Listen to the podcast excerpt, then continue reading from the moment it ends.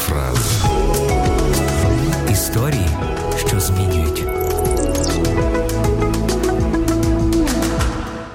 Усім нам відоме твердження, що зазвичай перше враження помилкове. Це пов'язано з суб'єктивними обставинами. Ми нічого не знаємо про людину, яку побачили вперше, і висновки робимо лише на основі власного досвіду. У тисяча п'ятсот другому році іспанський мореплавець Бермудес відкрив серед Атлантичного океану велике скупчення безлюдних островів, оточених рифами і мілинами, небезпечними для кораблів. Ледве оминувши страшні місця, Бермудес назвав цей архіпелаг «островами диявола». Згодом ці підступні рифи і мілини стали причиною першого заселення островів. У тисяча шістсот дев'ятому році тут зазнав аварії англійський корабель, що плив до Америки з групою європейських переселенців. Після катастрофи люди з корабля були змушені оселитися на островах диявола. Капітан Джордж Сомер став першим губернатором цих островів. На превеликий подив колоністів, ґрунт на островах виявився дуже родючим,